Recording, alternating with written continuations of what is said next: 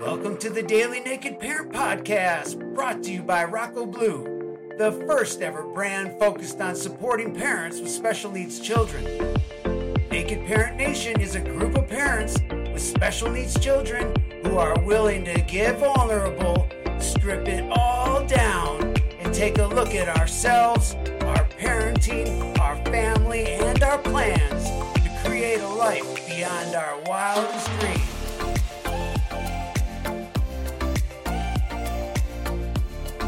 And we're live. Welcome to the Naked Parent Podcast. My name's Chad Ratliffe. I'm your host, and we're here with Robert Lundell today, who is a dad, husband, bass player, warehouse manager from Washington, D.C. Uh, he has one son named Atticus who has autism. Uh, he has a stepson who is four and a baby on the way. So, congratulations and thanks for being on the show today, Robert. I'm great. How are you? I'm doing awesome. I, I, appreciate you jumping on. I think I love when dads are on the show. You know, obviously for me as a dad with special needs kids, I, I identify a lot with dads and moms as well. But maybe you can start us off with kind of how the journey started for you. The, you know, the first time you knew something was up that didn't feel like it was part of the normal have a family deal? Mm-hmm. Like, what was that first thing that you might have seen? So, his Atticus's mother, her brother is autistic, and she helped raise him. She pretty much knew all the signs. Like when he turned one, you know, he wasn't stacking blocks. He didn't, uh, you know, when you spoke to him, he didn't look at you in the face. He didn't like really know his name. At first, we thought that maybe he was deaf and he just wasn't, you know, responding. But Atticus loves the Depeche Mode. He loves The Cure. He loves Pink Floyd. So I knew that he wasn't deaf because his eyes would perk up, his ears would perk up, and still to this day, he loves all of those bands. Awesome. That's so cool. I think the lead singer for Depeche Mode lives in Santa Barbara. Not that that means anything, but uh, I'm really, I'm really jealous. Santa Barbara. So is Washington D.C. It's cold right now. It's it's about 81 right now. Oh, so it's warm. So this is like yeah. the nice time of year, right? Yeah, it's pretty nice. I mean, July, August is when it really gets hot. Got but it. for the most part, it's, I mean, it's home to me. You know, I don't know any other place. Most people don't have any idea what to look for when certain developmental stages are being missed. So you had a knowledge and your, the mom knew something was up. And right. what was the first thing you did? Did you race out to get a diagnosis or you just keep going with life? I instantly went into denial, as I think a lot of parents do, just because I didn't understand it. And I, you know, I just thought that maybe he, you know, he just does things on his own. And when that comes around, it'll come around. So we took him for his first year checkup. You know, they weren't too sure. They're like, he's still kind of young, but we'll run some tests and, you know, see, see where he's at. Right. Yeah. And then how long did the denial last? Still dealing with it? For me, no, I'm not dealing with it anymore. It took about three weeks. I mean, it was it was heartbreaking. Heartbreaking. Yeah, for sure. Yeah, I totally feel you. Feel you with that one. So, is there something that like so? Share one of the worst moments along the journey, just to kind of put things in perspective. Is there a particular moment or situation that stands out that was just a really tough situation to deal with? Well, I mean, they're all kind of tough just because he's he's nonverbal still. So, you know, figuring out what he wants, you know, what he wants to do when he's hungry, you know, it's usually just a big pull fest. Like he'll pull you where he wants to go, or he'll just scream at you until you figure it out. I wouldn't say any situation was worse than others. I mean, he's pretty good in public. He's like an angel child in public. I mean, he doesn't scream in stores. He doesn't do anything that would have people looking at you. Is he in a diaper? Yeah, he will sit there. He'll like if you put him on the potty, he'll sit there and he'll sit there, and something comes out. If not, he's like, "All right, I'm done." And does he have like? Are you guys tied in with therapists or ABA therapy or anything like that, or do you?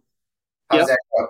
Him and his mother just moved into a new school district, so she's she's going through the paperwork now to get him set up again for ABA. You know, I use the Gemiini program. I don't know if you've heard of Gemiini program. What can for, tell me about that? It's for kids that have uh, autism. It's basically just step by step, like using. I guess it has like a skeleton of them, like actually using their muscles and sounding out words and pointing. It's just different actions, different words, just different terminology for them to like develop their muscles to speak. Oh, interesting. That's cool. I'll have to check it out. I found it online and I, I tried it and you know, he's still not speaking now, but I'll sit there and watch it for a good while. Oh, that's cool. All right. Any aha moments that you've had, sort of mountains that you had to get over and you saw a new light, anything like that that's happened for you on this journey? Yeah. Well, like I said, I don't see him, you know, except on the weekends. So he knows his ABCs. He just can't verbally tell me them. If I ask him, Atticus, where's K? You know, he'll point to it. He'll point to the letters, which for me, I thought was amazing because, you know, he, yeah. I didn't know that he knew that. He knows his numbers. You know, he just can't speak them to me. But if I ask him, hey, where's number nine? He'll point right at it. Isn't that a trip? I remember one time they um, sent home a video from school with, and it kind of showed what you're talking about. Right. And as soon as he got home from school, I remember going and apologizing. I said, whenever I spoke about something like you weren't in the room, I want to apologize because I had no idea what I've said, just thinking that he didn't know. And now I had no idea how much he knows, like, you know, because it was so shocking. So I think that's pretty far out and that's cool. Are there other signs of development that you're excited about? Well, with the whole COVID thing, I'm just happy he's going to be in school this year. I was pretty much online all of last year, and he doesn't really do well with that. Like, he doesn't like sitting still. He likes being around other kids, which, you know, I would too. So I think, you know, I'm excited for him to go back to school, and I know he's excited to go back. Yeah, that's awesome. I same way, same same situation. So, how are you caring for yourself? Like, what are you doing for yourself these days? Kind of a workaholic, to be honest. I work a lot of hours. You know, I work in a busy store. When I'm not working, I'm helping my wife go through her pregnancy and take care of our stepson. And uh, when I have free time, I I do play bass. I love playing bass. It's my getaway, honestly. Awesome. You know, I encourage you and everybody else to take time for yourselves. I know that I need it. I the me that cares for myself and takes time for myself versus the one that gets goes wall to wall is two different people. Maybe not everybody's the same, but what's the best advice you've received that we might share with uh, Naked Parent Nation? I would say just be patient. Every child is different. They all learn on their own. Just do what you can every day. I mean, every day is a new day, and you know, you never know when it's the last day. So I tell my son I love him very much every day. As long as I'm here, he knows I'm going to be in his corner no matter what. And I'll be here to, you know, help him with anything. I still carry him like he's a newborn. I mean, he's like half of my size already. He's already probably three and a half feet. He's going to be a big boy. And I still pick him up and rock him in my arms. And my wife's like, you're crazy. It's like, he's so heavy. Like, yeah, but he's, he's still my baby and he's always going to be. Oh, that's awesome, man. That's, that's great. I think sometimes we're hard on ourselves and maybe, you know, just saying, I tell them I love you every day is, is a pretty cool thing to be able to give to mm-hmm. somebody, you know? Uh, what's the top resource or recommendation? Any resources that you know about that would benefit other parents? Honestly, I would have them check out Gemiini. I just contacted them the other day and they're they're actually going to set me up with a Gemiini therapist I'm willing to listen to see if maybe they have any other pointers of things that, you know, I haven't thought of or different techniques on using their program. It's great.